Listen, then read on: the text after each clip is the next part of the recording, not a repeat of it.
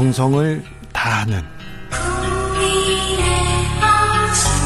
국민의 방송. KBS 주진우 라이브. 그냥 그렇다고요.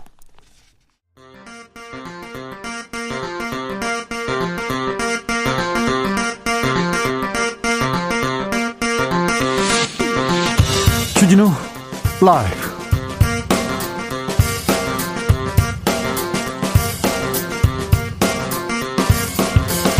2021년 1월 20일 수요일입니다. 안녕하십니까? 주진우입니다. 문재인 정부의 최장수 장관이 누구인지 아십니까? 강경화 외교부 장관입니다. 강경화 장관이 오늘 교체됐습니다. 후임으로는 한반도 평화 프로세스를 설계했던 정의용 전 청와대 국가안보실장이 내정됐습니다. 조 바이든 대통령이 우리 시간으로 내일 새벽 미국의 제46대 대통령으로 취임합니다. 워싱턴 DC는 취임식을 앞두고 사실상 봉쇄됐다고 하는데요. 현지 연결해서 분위기 알아보겠습니다. 그리고 바이든 시대 한반도의 미래에 대해서 전문가와 짚어봅니다.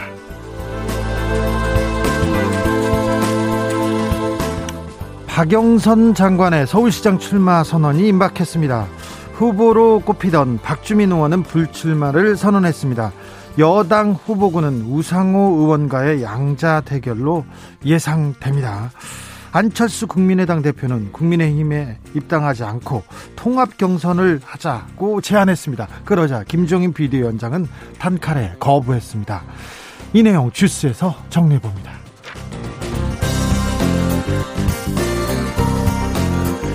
박근혜 전 대통령이 확진자와 접촉해서 코로나19 검사를 받았습니다. 결과는 음성. 하지만 박 전 대통령은 구치소를 나와 병원에 격리됐습니다. 이런 가운데 이명박 전 대통령도 코로나를 피해서 한 달째 병원에서 입원 중입니다. 특혜가 아니냐는 논란이 계속 일고 있는데요. 전직 대통령 근원 이슈 티키타카에서 짚어봅니다. 나비처럼 날아 벌처럼 쏜다. 여기는 주진우 라이브입니다. 오늘도 자중자의 겸손하고 진정성 있게 여러분과 함께 하겠습니다. 1년 전 오늘 국내에서 처음으로 코로나19 확진자가 나왔습니다. 그때는 코로나19, 코비드 이런 이름도 없었습니다. 뭐 지명 이름이 붙긴 했는데 뭐 제대로 된 이름도 없었는데 코로나 1년 여러분께서는 어떤 변화를 맞이하셨습니까? 코로나 떠올리면 뭐가 생각나나요? 아, 조금 얘기해 주십시오. 코로나 시대가 열렸을 때 저는 아, 코로나 시대 글을 쓰기 시작해야 되겠다 이렇게 생각했는데 한자도 못 써가지고 반성합니다. 코로나 1년.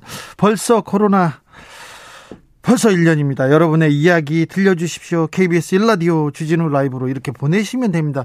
요새 전화가 막 온답니다. 여론조사 전화도 오고 청취율 조사 전화한답니다.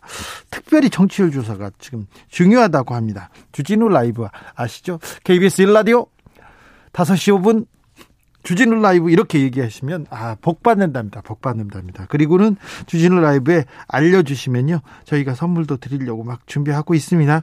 네. 좀 도와주세요. 네. 여러분의 사랑에 보답하는 뜻에서 프리미엄 비타민 음료 모바일 쿠폰 오늘도 21분께 드리고 있습니다. 샵 9730 짧은 문자 50원, 긴 문자는 100원입니다. 콩으로 보내시면 무료입니다. 그럼 주진우 라이브 시작하겠습니다.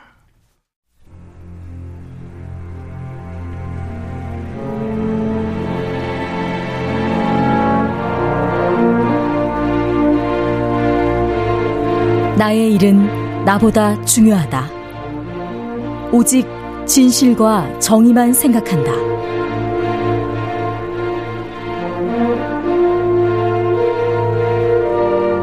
탐사 보도 기자 외길 인생 20년. 주진우 기자와 오늘도 함께 흔들림 없이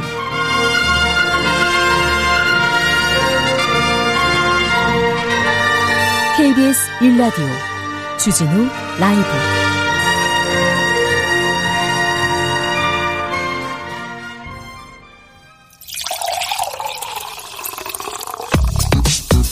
진짜 중요한 뉴스만 쭉 뽑아냈습니다. 주 라이브가 뽑은 오늘의 뉴스 주스 정상근 기자 어서 오세요. 안녕하십니까. 정상근 기자는 코로나로 네. 가장 큰 변화가 뭡니까? 코로나 이후 가장 큰 변화는 네, 마스크가 이제 입에 붙었다라는 데 있는 것 같습니다. 네. 네. 저는 하루에 15개에서 18개 약속을 잡았었는데. 아, 네네. 코로나 시대 이후에는 약속을 안 잡는 게 일이어서. 아, 그렇죠. 네, 네. 좀 생각이, 생각이 아예 다 바뀌고 생활도 바뀌는 것 같아요. 네, 뭐 친구들 아니 뭐 지인들하고 네. 만난 적이 언젠지도. 모르겠습니다. 그렇죠. 모이자 네. 우리 모여서 얼굴 한번 봐야지 그런 얘기도 잘 안 하게 됩니다. 9193님께서 1년간 마스크 덕분에 면도를 덜 했더니 면도 기날 교체 비용 절약했어요. 맞아요. 맞아요. 정상우 님께서는 지난 1년 회식과 술자리에 사람들 만남 줄어들다 보니까 즐거움이었던 술 끊었네요. 그 자리에 더 좋은 습관 채워 넣으려고 노력 중입니다. 아, 훌륭하십니다. 술을 끊었다는데 좋아하던 술을 끊으셨어요? 집에서 술을 더 먹게 된다는 분도 이, 있는데요. 네. 자가격리 중에 그러시지 않으셨어요? 뭐 글쎄요, 저는 뭐 친구를 끊고 술을 계속 술을 먹고요. 옆에 두고 있습니다. 네, 네. 저, 저는 울적한 날에는 베란다에 나가서 콜라 한 잔씩 하는데 네. 어, 자가격리 때는요 술도 한 잔씩 먹어봤어요. 음. 머리만 아프더라고요. 자, 코로나 확진자가 발생한 지 1년 되는 날입니다. 오늘 확진자 현황은 어떻습니까? 네, 오늘 영시 기준 신규 확진자 404명입니다. 404명입니다. 네, 이 400명대로 늘기는 했는데 그러니까 주말 검사 확진자 수와는 큰 차이는 없습니다. 확실히 3차 유행을 좀 붙들어 묶어 놓은 것 같기는 해요. 그렇습니다. 이 지역사회 발생은 373명이고요. 이 서울 135명을 포함해서 수도권 확진자는 275명입니다. 아, 누적 확진자, 그러니까 1년 만에 누적 확진자는 7만 3,518명이 됐고요. 아, 누적 사망자가 1,300명이 됐습니다. 박근혜 전 대통령이 저처럼 코로나 밀접 접촉자로 분류돼 가지고 검사를 받았답니다. 네, 이 서울 구치소에 수감돼 있는 전직 대통령 박근혜 씨가 코로나19 확진 판정을 받은 이 구치소 직원과 밀접 접촉한 것으로 확인됐습니다. 아, 이 직원이 박근혜 씨가 외부 의료시설에 통원 치료를 할 때 개호했던 사람인데요. 개호라면 이렇게 모시고 왔다 갔다 이렇게 데리고 왔다 갔다 했던 분이라는 거죠. 네, 맞습니다. 이에 따라서 코로나19 검사를 받았고 검사 결과 음성으로 확인이 됐습니다. 네. 아, 음성 판정을 받았지만 밀접 접촉자이기 때문에 격리가 됩니다. 아, 다만 이 박근혜 전 대통령이 고령인 점을 감안해서 그간 외부 진료를 받아왔던 이 서울 성모병원에 격리가 된 상황입니다. 고령인 점을 감안했다고는 하지만 다른 수감자하고는 다르잖아요. 이명박 네네. 전 대통령도 동부구치소에서 수감자가 나오자마자 서울대병원으로 가서 입원하셨잖아요. 네, 뭐 심지어 형 집행정지가 받아들이지 않아서 외부에 네. 있음에도 불구하고 형기는 흘러가고 있는 상황입니다. 아, 네. 좀 이 문제에 대해서 특혜 논란이 특혜 시비가 있어서요. 이거 이슈 티키타카에서 저희가 논해 보겠습니다. 이재명 경기도지사가 전 도민한테 재난지원금 지급하겠다고 발표했습니다. 네, 오늘 온라인 기자회견을 열고 전 도민에게 10만 원씩 2차 재난 기본 소득을 지급하겠다라고 기자회견을 열겠다, 열지 않겠다 이렇게 얘기를 했던 것 같은데 미루고 온라인 기자회견으로 대신했군요. 네, 맞습니다. 이 기자회견을 하면서 뭐 전 도민에게 재난지원금을 주기로 했는데 어, 다만 지급 시기와 관련해서는 어, 도의회 의결 즉시 지급하는 것이 필요하고 또 문제가 없지만 이 민주당 지도부의 권고를 존중해서 방역 추이를 면밀히 점검한 후 방역에 지장을 초래하지 않는 선에서 가급적 빠른 시일 안에 결정하겠다라고 밝혔습니다. 네. 어, 이에 따라 지급 시기는 다음 주 중에 결정될 것으로 예상이 되고 있습니다. 이에 대해서 이낙연 민주당 대표 그리고 정세균 국무총리도 좀 반대하는 목소리 냈습니다. 네, 그 이재명 경기도지사가 전도민 재난지원금을 추진하면서 이 더불어민주당 이낙연 대표가 처음으로 이재명 지사를 공개 비판했습니다. 네. 아, 이낙연 대표는 어제 MBC 인터뷰에서 아, 지금 거리두기 중인데 이 소비를 하라라고 말하는 것이 아, 마치 왼쪽 깜빡이를 켜고 오른쪽으로 가는 것과 비슷할 수 있다라는 말을 했습니다. 아, 또한 앞서 이재명 지사를 향해서 이 단세포적 논쟁을 벗어났으면 좋겠다라고 비판했던 정세균 국무총리도 오늘 MBC 라디오를 통해서 지금 상황에선 차등 지원이 옳고 피해를 많이 본 쪽부터 지원하는 것이 옳다라며 3차 유행이 진행되는 상황이면 방역이 우선이다라고 주장했습니다. 네. 문재인 대통령이 오늘 3명의 장관 교체했습니다. 네, 오늘 개각이 있었습니다. 신임 외교부 장관 후보자에 정의용 전 국가안보실장이 내정됐고요.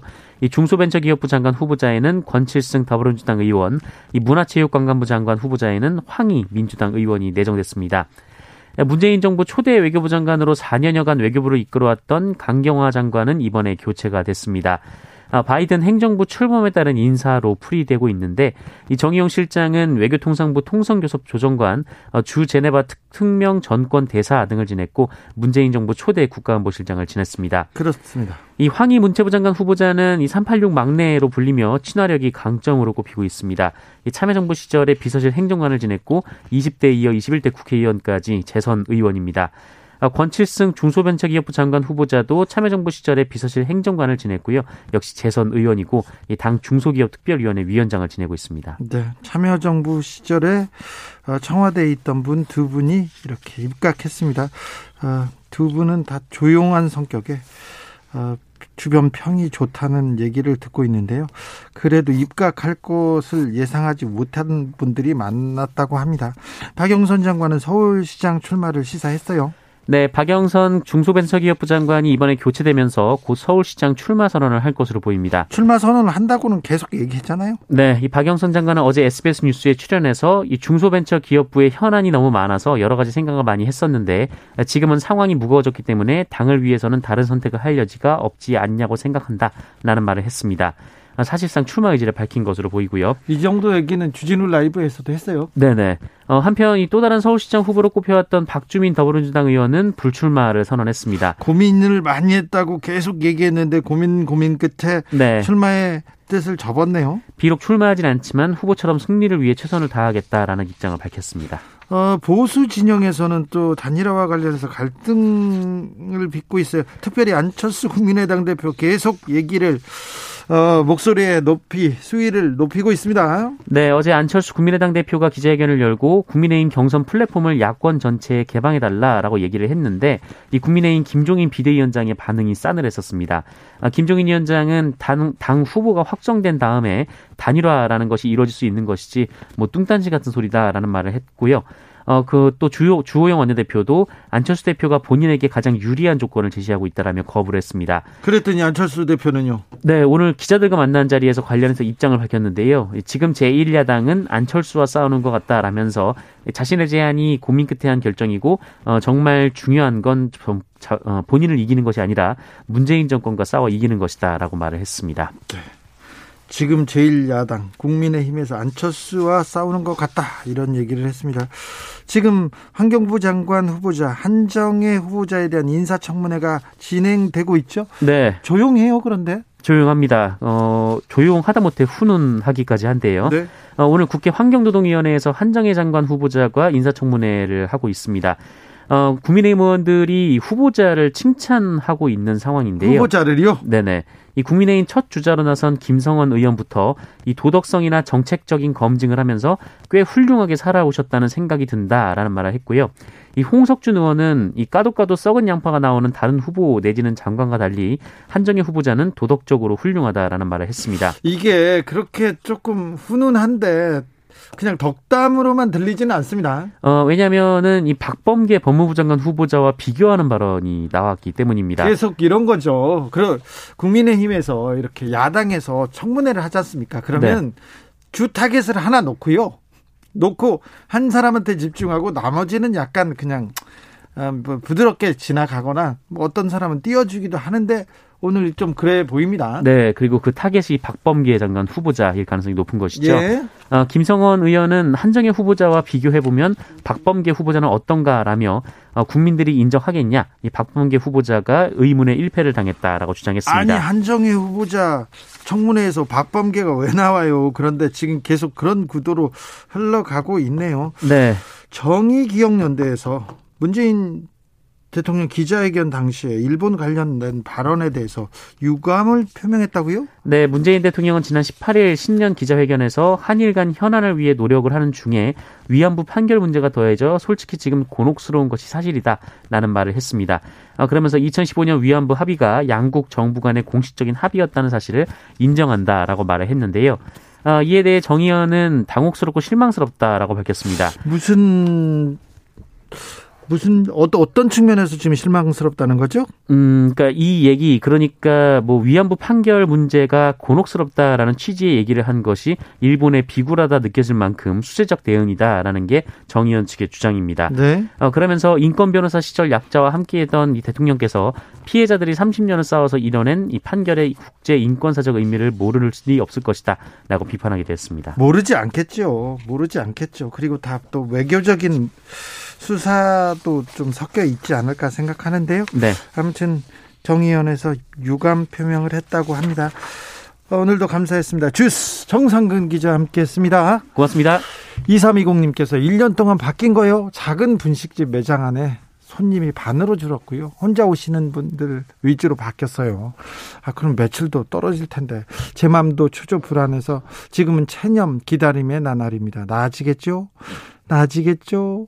버티면 좋은 날 오겠지요? 오겠지요? 네, 와야죠. 7774님께서 코로나 1년 집밥이 제일 먼저 떠올라요. 47년 평생 밥을 가장 많이 했습니다. 그 얘기하는데. 저도 저, 제 평생 집에서 밥을 가장 많이 먹은 것 같아요. 저기, 저는 한 달에 한 번 정도 집에서 밥을 먹었는데, 아, 자가격리 중에는 밥을 먹어야 하잖아요. 그리고 때마다 밥을 먹어야 된다는 게 굉장히 저는 힘들더라고요. 네. 요리에 요리에 재미를 붙여서 시간을 잘 보냈다는 분들도 많습니다. 청소가 이렇게 재밌냐고 하는 분도 있고요. 1539님께서는 코로나 이젠 지쳤다는 말을 하고 싶습니다. 평범했던 일상이 특별하고 그립고요. 그렇죠? 네. 8672님, 코로나 하면 항상 떠오르는 말은 한국인이어서 미안하다라는 중앙일보 칼럼입니다. 그렇죠. 코로나 초기에 중앙일보에서 한국인이어서 미안하다는 칼럼이 있었습니다. 그 이후에 다 저 전 세계에서 한국을 칭송하고 있는데 그 한국인이어서 미안하다는 칼럼은 계속 떠돌았죠. 교통정보센터 다녀오겠습니다. 정현정 씨. 주진우 라이브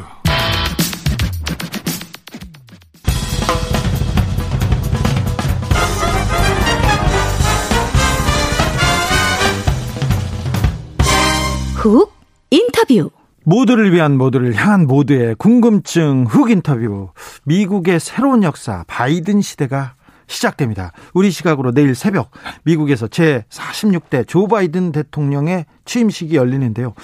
취임식 분위기 어떤지 미국 워싱턴 DC의 노정민 통신원 연결해서 알아보겠습니다. 안녕하세요. 네, 안녕하십니까. 미국 워싱턴입니다. 어, 코로나 시대 잘 계시죠? 예, 덕분에 건강하게 잘 지내고 있습니다. 감사합니다. 어, 주변 사람들 중에 코로나 걸린 사람 없습니까? 아, 제 직장 동료분이 어, 한번 확진 판정을 받았고 예. 또 가족분이 확진 판정을 받고 그랬는데 지금은 뭐 완치가 돼서 네. 어, 뭐 괜찮다 뭐 이런 소식도 들었습니다. 오늘 조 바이든 당선인 대통령의 취임식이 있습니다. 공식적으로 이제 바이든 시대가 열립니다. 네. 뭐 미국 헌법에 따르면은 전임 대통령과 부통령의 임기가 이제 오늘 정오에 끝난다 이렇게 되어 있거든요. 그러니까 네. 지금 이곳 시간이 새벽 3시 25분 이제 되고 있는데 약 이제 9시간 뒤에는 이제 바이든 대통령이 정권을 넘겨받아서 미국의 46대 대통령으로서 이제 합법적으로 권력을 넘겨받고요. 이제 미국 통수권자로서의 이제 임기를 시작하게 됩니다. 새벽 3시가 넘었습니까? 아이고 죄송합니다. 예, 아닙니다. 네. 네. 오늘 취임식 일정 어떻게 되는지 좀 알려주세요.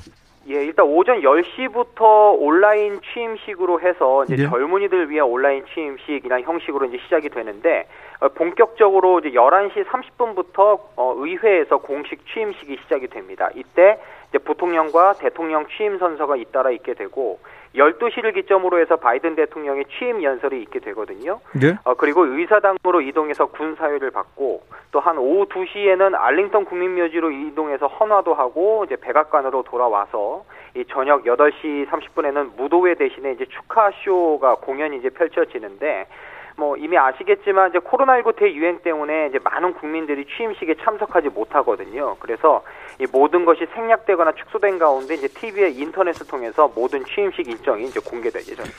음. 군복 입은 사람들이 워싱턴 DC 너무 많이 보이더라고요. 지금 어, 현지 분위기는 어떻습니까? 취임식 현장은 어떤 상태입니까? 예. 지금 워싱턴 DC가 이제 비상 사태에 들어가 있는 상황이거든요. 그 말씀하신 대로 미 전역에서 지금 주 방위군이 투입이 됐는데 오늘까지 한 2만 5천 명이 배치가 됐습니다. 어, 그만큼 좀, 어, 요 취임식 분위기가 굉장히 뭐 축제 분위기라기보다는 실감이 잘 안 나고 스산한 느낌이 좀 더 앞서는데. 전쟁 분위기예요 예, 맞습니다. 지금 백악관하고 의회 주변의 도로가 2중, 3중으로 이미 봉쇄가 됐고요. 인근 지하철역도 한 13개 정도가 폐쇄가 됐습니다. 또 DC로 진입하는 다리도 모두 막혔고요. 그래서 사실상 지금 취임식장 뭐 가까이 접근이 원천 봉쇄됐거든요. 거의 불가능합니다. 그래서 미국 언론들도 사상 유례 없는 취임식이다 이런 데 좀 동의하고 있고 대신에 이제 청중이 없는 대신에 이제 취임식장 앞에 한 20만 개 성조기가 오늘 취임식을 좀 대신할 것으로 보여집니다. 네, 아니 저 청중은 없는 대신에 20만 개 성조기, 아, 그 국기도 많이도 꽂아놨더라고요. 네, 맞습니다. 바이든 대통령이 취임합니다만 조금 어, 여러 산적한 문제를 어떻게 풀지 어떻게 좀 빨리 풀어줬으면 하는 생각도 있는데 취임식 때 취임 연설 굉장히 중요하게 그 받아들여지지 않습니까? 연설의 네 주제는 뭐라고 합니까? 그러니까 이번 취임식의 주제가 하나가 된 미국으로 정해졌거든요. 그래서 당연히 어, 취임 연설도 치유와 통합이 될 것 같은데 지금도 많은 미국 언론들이 바이든 행정부의 출범을 앞두고 이제 트럼프 대통령이 떠나면서 이 미국의 분열을 지적을 하고 있거든요. 그러니까 코로나19 대유행 가운데에서 또 트럼프 행정부 시절의 어떤 미국 사회 갈등과 분열, 또 최근에 그 대선 불복에서부터 의회 난입 사태 이르기까지 미국 사회의 어떤 혼란이 최고조에 이르렀기 때문에 아무래도 이제 바이든 이제 신임 차기 대통령이 어떤 미국과 국민의 치유, 통합, 이 화합이 아마 핵심 주제가 될 것이 아니겠느냐 이렇게 많이 알려져 왔었습니다. 예. 게다가 지금 뭐 코로나19 대응도 그렇고 경제 일자리 회복, 미국 사회 통합 뭐 가장 시급한 문제들이 많이 놓여져 있는데 당장 오늘부터 이제 행정명령을 발동해서 이제 트럼프 대통령의 이전 정책들을 되돌리거나 앞으로 있을 코로나19 대응책 등을 내놓을 예정으로 지금 알려지고 있습니다. 아무래도 민주당 정부가에 대한 한인 교포 사회의 기대감이 좀 클 것 같은데요. 네, 맞습니다. 어, 아무래도 이제 한인교포 사회는 이민 문제라든가 소수 인종 정책 뭐 이런 거에 대해서 이제 바이든 행정부가 더 관대하기 때문에 여기에 대한 지지층이 더 두터웠거든요. 그리고 많이 이번에 표를 던졌고요. 그래서 기대감이 더 큰 것 같은데 오늘 또 이 포괄적 이민 개혁 방안을 공개할 예정이라고 해서 많은 교포들이 이제 관심을 보이고 있습니다. 게다가 네. 또뭐 예, 한미 관계라든가 이제 한미 동맹 이런 거 생각하면 이 트럼프 대통령보다는 좀 바이든 대통령이 더 낫지 않겠느냐 그런 기대감도 있고요. 그래서 좀 바이든 대통령에 대한 한인교포 사회의 기대감이 어느 때보다 좀 큰 것 같습니다. 지금까지 미국 워싱턴 DC의 노정민 통신원이었습니다. 감사합니다. 예, 고맙습니다. 주진우 라이브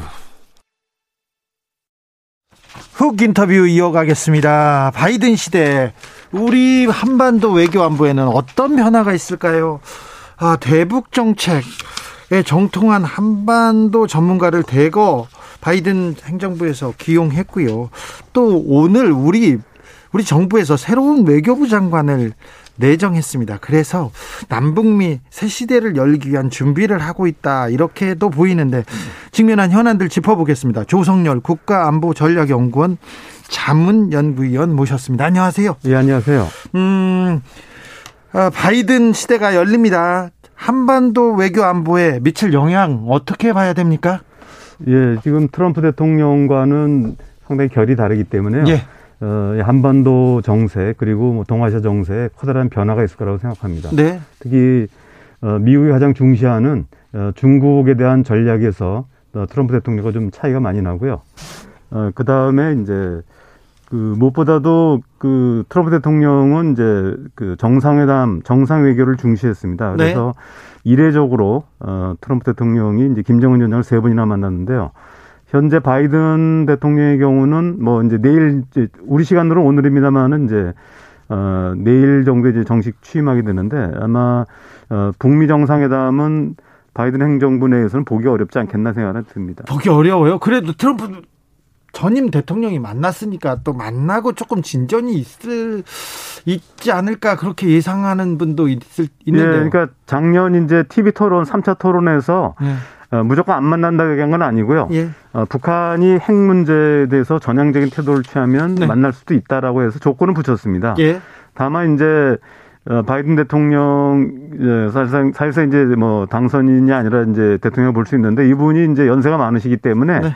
아마 연임 대통령이 되기 어렵다라고 좀 보고 있고요. 예. 어, 바이든 대통령이 그 북미 정상회담 조건으로 내걸었던 핵 능력 축소라고 하는 부분이 어, 뭐 2, 3년, 3, 4년 내에는 쉽지 않다고 봅니다. 그런 의미에서 현실적으로는 이제 북미 정상회담이 쉽지는 않을 것이다 이렇게 전망하고 있습니다. 아무래도 외교 정책을 지금 총괄하는 국무장관 토니 블링컨 국무장관 지명자에 대한 관심도 좀 어, 집중되고 있는데 이분이 한반도 남북 관계 개선을 위해서 조금 힘써 줄까요? 예, 이분이 이제 그 오바마 행정부 때 부장관을 했습니다. 네. 어, 일반적으로 알려져 있기는 이분이 그 북한과의 대화에 신중하고 예. 오히려 압박을 강조하는 어, 전략적 인내의 설계자다 이렇게 알려져 있습니다. 네. 그래서 강경파로 알려져 있긴 하지만 사실 그런 건 아니고요. 이분 자체는 협상을 강조하고는 있는데 어, 오바마 행정부 당시에 북한이 먼저 핵실험과 미, 장거리 미사일 시험을 했기 때문에 어, 강경으로 돌아섰다 이렇게 볼 수 있습니다. 네. 어, 지금도 이번에 인준청문회에서 발언한 걸 보면은 어, 북한 핵 문제에 대해서는 다각적인 검토를 한다고 얘기를 했고요. 설사 핵 문제가 진전이 없더라도 북한에 대한 인도적 지원은 계속 하겠다 이런 이제 의사를 밝혀서 예. 어, 트럼프 행정부와는 다른 모습을 보이고 있습니다. 조금 네 첫발은 잘 내딛는 것 같습니다. 예. 바이든 행정부 출범에 맞춰서 문재인 대통령이 외교부 장관을 전격 교체했습니다. 이건 어떻게 읽어야 됩니까? 예, 뭐 두 가지 정도로 볼 수 있는데요. 첫째는 어, 문재인 대통령이 이제 임기를 약 뭐 1년 한 4, 5개월 남겨두셨는데요. 어, 한반도 평화 프로세스를 재가동하려고 하는 강한 의지의 표명이라고 볼 수 있고요. 예.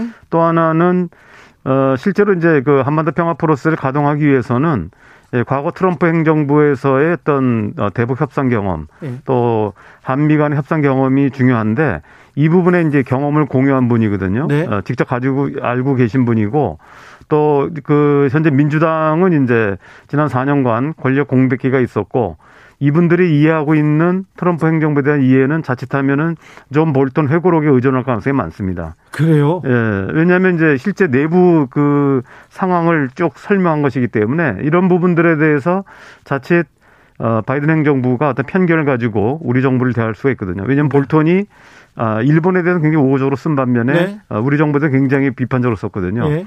이런 부분을 시정하기 위해서도 우리 외교부 장관이 실제로 어, 그 임무를 담당했던 분. 그러니까 만약에 이제 새로운 분들이 강경화 장관도 훌륭한 분이긴 하지만 이분이 어, 대북 협상이나 대미 관계를 직접 다룬 분이 아니기 때문에 아마도 이제 정용 국가안보실장이 외교부 장관을 맡아서 이 문제를 이제 풀기 위해서 아마 다시 재기용된 것 같습니다.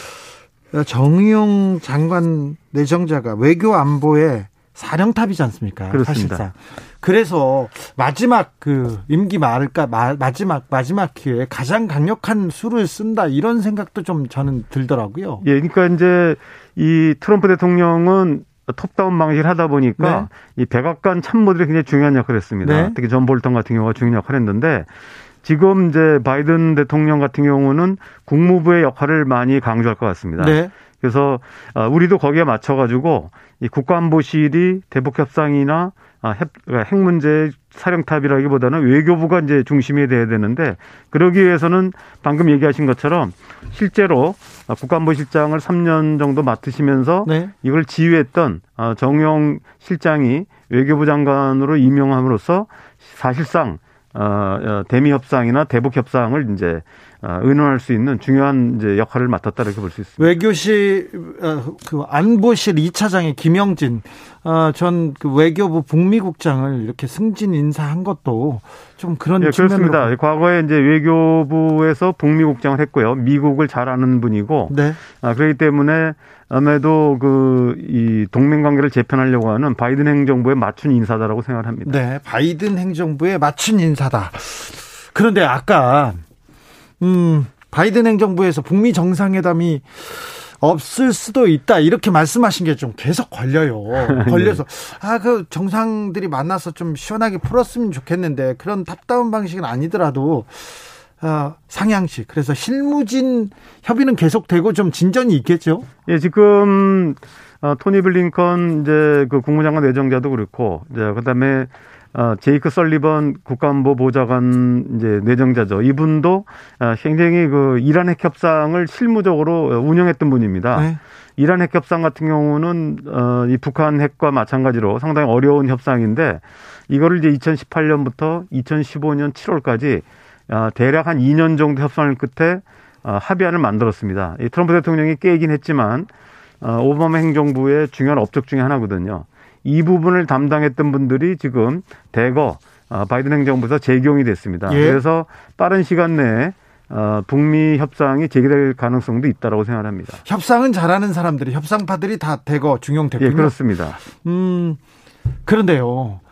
어, 바이든 행정부가 굉장히 어려운 숙제들이 산적해 있지 않습니까? 특별, 특별히 트럼프 대통령이 벌려놓은 국내 문제도 있고요. 갈등도 전 외교적인 갈등도 있고 우리 남북 문제, 한반도 문제가 조금 우선순위로 다 그좀 다뤄졌으면 하는 생각이 많습니다. 그런데 좀 밀릴 가능성이 있다는 관측이 있어요. 국가안보전략연구원에서는 이 사안은 이 부분에 대해서는 어떻게 보고 계십니까? 예, 지금 사실은 이제 그 그런 우려가 많았던 것이요. 어, 당선 이제 그 인정하는 어, 그 수용 인사를 할 때 어, 정책 우선순위 네 가지를 얘기했습니다. 예. 인수위에서도 그랬고 이게 예. 이제 어, 당장 이제 코로나 문제, 그 다음에 이제 그에 따른 실업 문제, 그 다음에 기후 협약, 그 다음에 이제 인종차별 문제를 내걸었고요. 인수위에서도 이 네 가지를 중점적으로 다뤘습니다. 그래서 예. 우리가 이제 우려했던 것은 어, 혹시 바이든 행정부가 어, 이런 그 국내 문제 치중하느라고 어, 이 국제 문제들 또 북핵 문제나 한반도 문제에 소홀한 게 아닌가 하는데 실제로는 이제 그 미국은 대국이고 이 패권 국가다 보니까 이게 모든 걸 다 거기다 하는 것이 아니고요. 뭐 예. 국무부의 역할, 국방부가 다르기 때문에 현재 인선하는 과정을 보면은 한반도 문제에 상당한 비중을 두고 있는 것 같고요. 예. 오히려 이제 우리가 우려하는 부분은 아, 지금 바이든 행정부의 어떤 그 민주당의 주류들은 사실은 이제 유럽 정책에 관심이 많습니다. 예. 특히 이제 유태인 계통 사람들이 많이 지금 들어왔다고 예. 해가지고 예. 어, 유럽이나 중동 문제에 관심 갖고 오히려 아시아 문제에 소홀하지 않을까 하는 우려가 있는 건 사실입니다만은 요번에 이제 인선을 하는 거 보면 특히 아시아 태평양 그 조정관으로 임명된 어, 어, 커트 캠벨 같은 경우는 이제 옛날에 동아태 차관보를 했고 요번에 이제 거의 이제 차관급의 인선을 통해서 역할을 맡게 되는데 이분이 이제 주로 대북 정책 그리고 어 대중 정책을 이제 맡을 것 같습니다. 예. 그렇기 때문에 어 우리가 우려하듯이 한반도 문제가 미국의 대외 정책에서 후순을 밀리거나 이러지는 않을 거로 저는 보고 있습니다. 커트 캠벨은 우리나라에서도 잘 알고 지내는 분이 많죠. 아 그렇습니다. 네. 어, 옛날에 오바마 행정부의 첫 번째 동아태 차관보였고요. 네. 네. 어, 그래서 북핵 문제를 다뤄본 경험이 많은 분입니다. 네. 저는 캠벨 포도 좋아합니다. 아, 그러세요? 2081님께서 자국 내 분열과 코로나 방역으로 북한과의 관계는 뒤로 밀려나겠죠. 하지만 우리에게 어느 정도 위임할 가능성은 충분합니다. 이렇게 또 이렇게 또 조언하시는 분도 있습니다. 남북 관계 유연성이 좀 생겨날 수도 있을까요? 지금 북한이 사실 군사적으로 도발하지 않고 조금 지켜보고 있지 않습니까? 예, 그렇습니다. 지금 저는 뭐 북한이 요번에 당대회 때 아, 김정은 위원장의 사업 청화 보고나 이 결론 결정서를 보면은 어 단기간 내에 도발할 가능성은 높지 않다고 봅니다. 네. 아, 상당히 어 신중하고 다 지금 어, 대미 대화나 대남 대화에 대해서 가능성을 다 열어놓고 있거든요. 그렇죠. 예, 그렇기 때문에 저는 북한이 어, 무모하게 어, 도발하기보다는 현재 한국이나 미국의 태도를 좀 지켜보고 있지 않나 생각합니다. 어, 정세현 전 장관이 바이든 취임 이후에 그 바이든 행정부가 자리 잡기까지 6개월이 중요하다. 우리가 조금 주도권을 잡고 좀 자주적으로 어, 치고 나가야 된다 얘기합니다. 그러면서 첫 단추는 한미 연합 훈련 중단이 될 수 있다고 적극적으로 고려해야 된다 이런 얘기했는데 어떻게 보시는지요? 예, 지금 이제 6개월까지는 아니라고 보고요. 예. 어, 그 보통 얘기하는 거는 이제 한반도를 담당하는 동아태 차관보가 보통 6월 말경까지 임명이 되기 때문에 그런데 이번에 이제 웬디 셔먼 어, 부장관이 이제 어, 대, 나오게 되면 상당히 속도가 빨릴 거라고 보고요. 지금 얘기하셨던 한미 군사연습 같은 경우는 아마 특별한 일이 없으면 최소한도 축소 운영될 거라고 보고요. 왜냐하면 네. 코로나 문제가 아직 해결이 안 됐기 때문에 그런 게 있고요.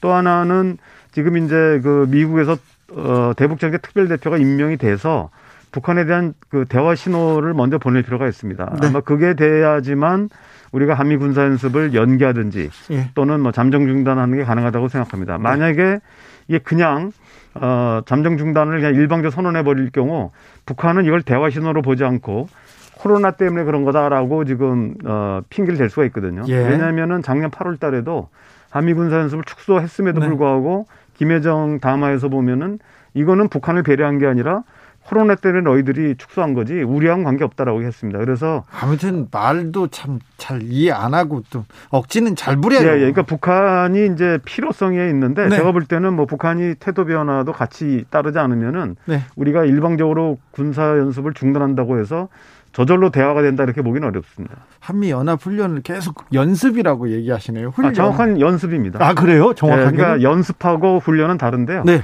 아 이제 지금 실제로 이루는 건 이제 연습이 맞습니다. 아, 실제로는 영어로 하면 엑서사이즈고요. 네. 훈련은 드릴입니다. 근데 이제 실제로 어 3월하고 8월에 하는 거는 엑서사이즈입니다. 역시 국가 안보 전략을 연구하시는 네, 정확하게 제가 말씀드립니다. 정확하시네요.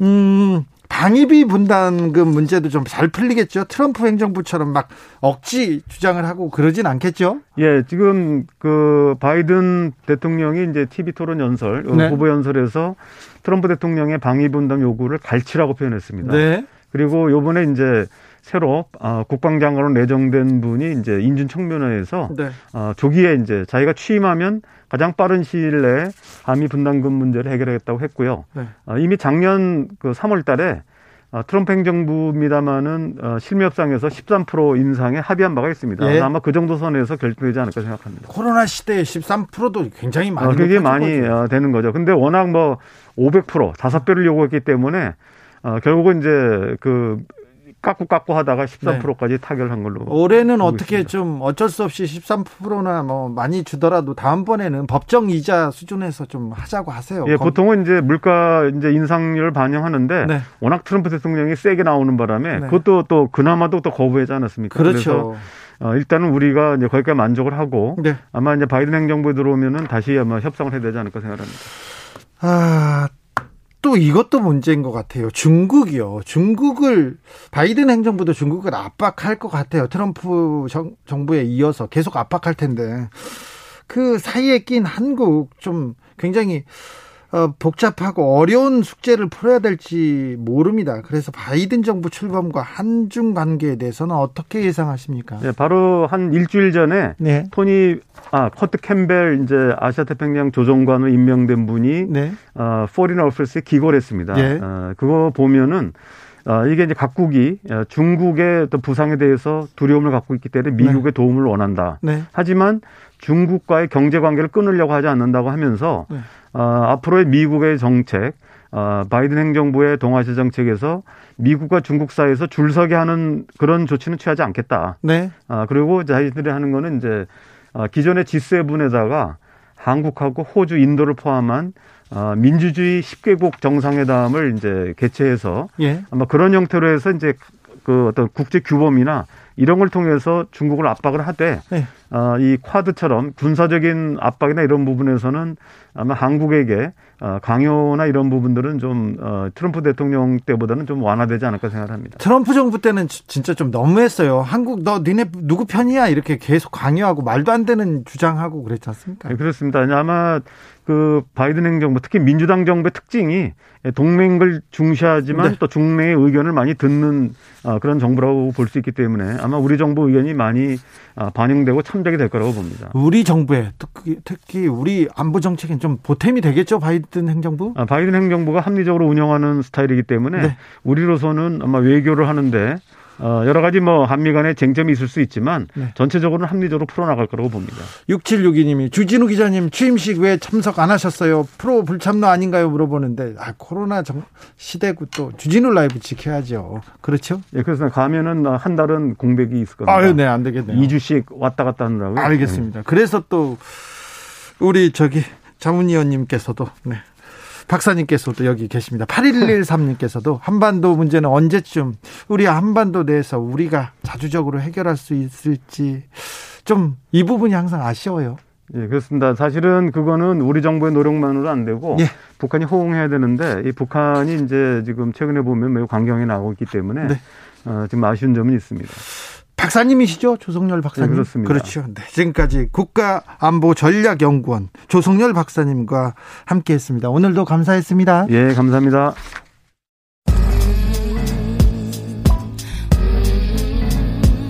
나비처럼 날아 벌처럼 쏜다. 주진우 라이브.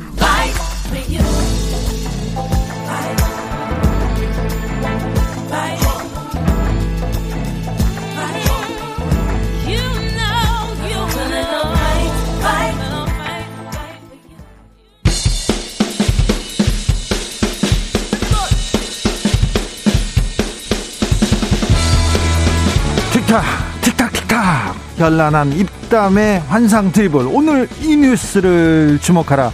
이슈 티키타카. 머리부터 발끝까지 핫 이슈. 뜨거운 이슈만 더 뜨겁게 모아서 모아서 이야기 나눠보겠습니다. 청코너 최진봉 성공회독 교수 오셨습니다. 안녕하십니까 최진봉입니다.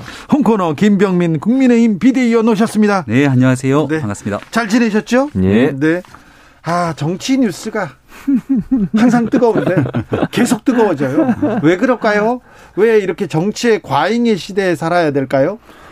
뭐 정치가 여러 가지 말들을 만들어내서 그런 거 아닐까요? 그러니까 네. 우리가 그냥 조용히 살고 싶어도 정치권에서 계속 말들이 나오고 네. 또 하나는 이제 뭐 선거 앞두고 이러다 보니까 이제 사람들의 입에 이제 정치 얘기가 많이 나오고 또 정치인들이 여러 가지 사안에 다 한마디씩 해요. 그렇죠. 예, 그러다 보니까 이제 정치인들의 말이 결국 이슈가 되고 뉴스가 되는 그런 시대가 아닌가 생각이 듭니다. 중요하고 중요한데 음. 그래도 이렇게 그렇게 큰 논란이 계속되는 거는 좀 그렇습니다. 음. 자, 문재인 대통령 신년 기자회견이 있었습니다. 이 부분에 대해서 하실 말 있으십니까? 김병민 의원님? 네, 대통령이 실질적으로 할 수 있는 마지막 기자회견이었습니다. 내년 아마 이맘때가 되면 대통령 임기는 거의 다 끝날 때가 되고 새로운 대통령 선출을 위한 과정들이 진행될 때이기 때문에 아마도 문재인 대통령을 바라보면서 신년 기자회견에서 올해만큼은 국민들 속 좀 시원하게 열어 얘기했으면 좋겠다 이렇게 생각을 했는데요. 너무 안타깝게도 지난 한 2, 3일 동안 정인이에 관련된 발언들로 어, 입양 아동에 대한 바꾸거나 교환 등에 대한 문제가 사회를 떠들썩하게 만들었던 것처럼 이렇게 심각한 문제들이 벌어지고 나면 그 다음에 자연스럽게 있어야 되는 건 대통령이 직접 나와서 국민들 앞에 제 발언의 진위는 이런 뜻이었고 혹여나 국민들에게 마음에 상처를 줬으면 죄송합니다라는 얘기가 있어야 되는데 그런 이야기가 일절 나오지 않습니다. 결국 문재인 대통령의 발언 이후 일어났던 많은 일들로 여전히 불통 대통령이다라고 하는 오명들을 좀 뒤집어 쓰지는 않을까 이런 생각이 드는 기자회견이었습니다. 위원님 저기 네. 입양 관련돼서 그 논란이 있었던 거는 맞는데 음, 저는 네. 경제나 정치, 부동산 음. 관련된 음. 많은 사회적 이슈, 국민들 음. 관심사에 대해서 많은 기사가 이어질 줄 알았는데 네. 그런 부분은 어느 정도 또, 또 정리가 됐나요? 그러면 왜 말이 안 나오죠? 이 부분이 너무 컸기 때문에 음. 오히려 이 부분이 없었으면 아마 그 다음으로 회자됐을 걸 부동산에 관련된 대통령의 발언이었습니다. 저는 부동 산에 대한 네. 얘기나 경제에 대한 음, 발언이 음, 계속해서 문제가 되거나 아니면 예. 국민의힘에서 문제를 삼을 거라고 생각했어요. 회자될 수 있는 얘기가 굉장히 많죠. 부동산 대출 규제에 관한 이 DTI, LTV에 관한 질문이 있었는데 문재인 대통령께서 이런 질문들에 대한 구체적인 즉답은 회피하고 오히려 공급 문제를 얘기하면서 많은 국민들이 바라볼 때 아니 이렇게 쉬운 문제에 대해서도 답을 하지 못하게 된다면 그동안 부동산 문제에 자신 있다고 했던 대통령 발언은 어떻게 된 거야?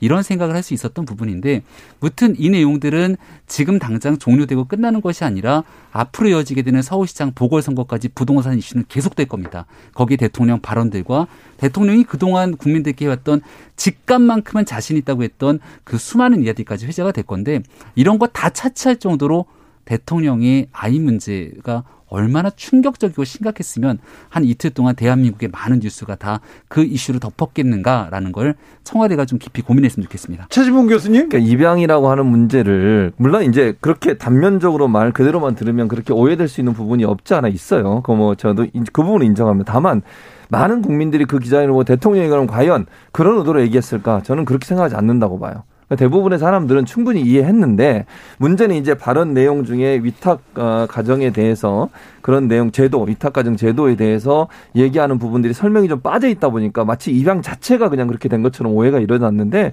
나중에 이제 청와대가 그걸 또 해명을 했지 않습니까? 위탁 가정 제도를 우리가 제도화하고 프랑스 같은 경우 6개월 동안 아이를 미, 막 맡아서 키워보고 거기에 대해서 계속 감시를 합니다. 관리를 하고 제대로 정말 그 소통이 잘 되고 있는지 아이를 잘 기를 수 있는 능력을 갖고 있는지 심사해서 최종 최종적으로 입양을 할지 안 할지 결정해 주거든요. 그런 제도를 우리가 도입하고 그걸 이제 제도하고 그걸 바로 대통령 이제 예, 신년 기자회견 끝나자마자 발표를 했죠. 그리고 대통령이 신년 기자회견에서 그 얘기하면서 그 얘기만 한 게 아니고 뒷부분에 무슨 얘기까지 했냐면 입양 문제, 입양에서 아이가 이렇게 어, 어려움을 당하고 있는 것을 해결하기 위해 다양한 방법들을 얘기했어요. 예를 들면 쉼터 이런 거 다 하겠다라고 얘기도 하셨고 즉각 분리하는 것도 하겠다고 얘기하셨고 전담 공무원 양성해서 전담 공무원이 즉각적으로 개입하도록 하고 만약에 경찰이나 공무원들이 개입하려고 하는데 방해하면 거기에 대해서 엄하게 처벌하겠다고 하는 내용도 신작, 신년 기자회견 안에 포함되어 있었어요. 그러니까 입양하는 아이, 입양한 아이들에 대한 보호 정책에 대해서 많이 얘기하셨고 앞부분에 그 말만 가지고 이제 문제를 삼았는데 그 맥락을 보면 대통령이 그럼 과연 그런 의도로 얘기했을까 문제를 삼고 있는 것처럼 저는 그렇게 보지 않습니다.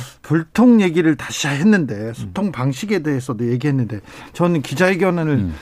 참석하는 게 직업인 사람이었잖아요. 기자니까. 네. 근데 전임 대통령이나 음. 전임 대통령이 이명박 박근혜 전 대통령이 후보 시절에 기자회견 할 때하고 음. 지금 문재인 대통령의 기자회견은 아예 다른 180도 네. 다릅니다. 그 이명박 박근혜 전 대통령의 기자회견은 뭐 질문과 음.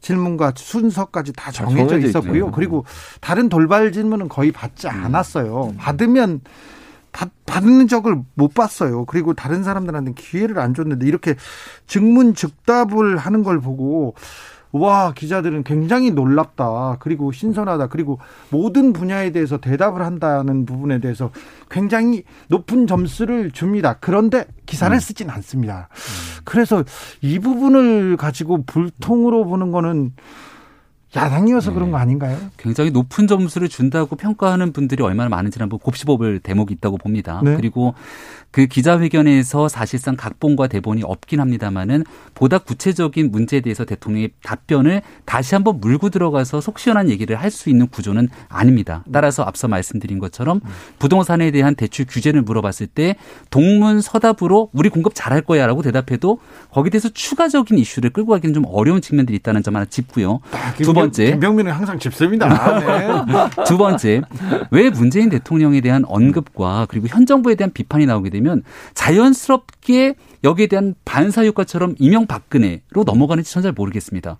문재인 대통령이 촛불 혁명을 통해 대통령이 됐다고 주장하면서 그 이후로 한 번도 경험해 보지 못한 나라를 만들겠다고 했습니다. 그럼 문재인 대통령의 기준은 이전 정부가 아니라 문재인 대통령 스스로 세웠던 취임사에 약속했던 국민들과의 다짐이 대통령의 평가에 관한 기준이 돼야 됩니다. 소통 얘기를 했는데요. 한 가지만 더 드릴게요. 처음 대통령 취임하던 그날, 그 다음 날이었나요? 쭉 참모들을 대동하고 나와서 자, 제가 왜 이 사람이 비서실장인지, 왜 이 사람이 장관인지를 한 명 한 명 소개를 합니다. 백악관식 방식이라고 얘기했던 기억이 나는데 굉장히 참신했습니다. 그때 제가 방송에서 논평했던 문재인 대통령 박수칩니다. 다만 지금 사람들이 박수치고 좋아할 때 굉장히 높게 평가받지만 언젠가 문재인 대통령이 집권 후반기로 가면서 불리한 이슈들이 나올 때가 있을 건데 그때도 꼭 이와 같은 모습으로 국민 앞에 나서서 이야기들을 진솔하게 소통했으면 좋겠습니다라고 얘기를 했는데 네. 그 뒤로는 참모진 인선부터 시작돼서 국민들 앞에서 불리한 이슈 직접 안 나서잖아요. 자, 그러니까 불통 얘기를 하는 겁니다. 김병민 의원님, 네. 어, 잘 알겠는데 네, 네. 사실 근데 박근혜 전 대통령과 문재인 네. 대통령하고 직접 비교하는 건 약간 부끄러운 거죠.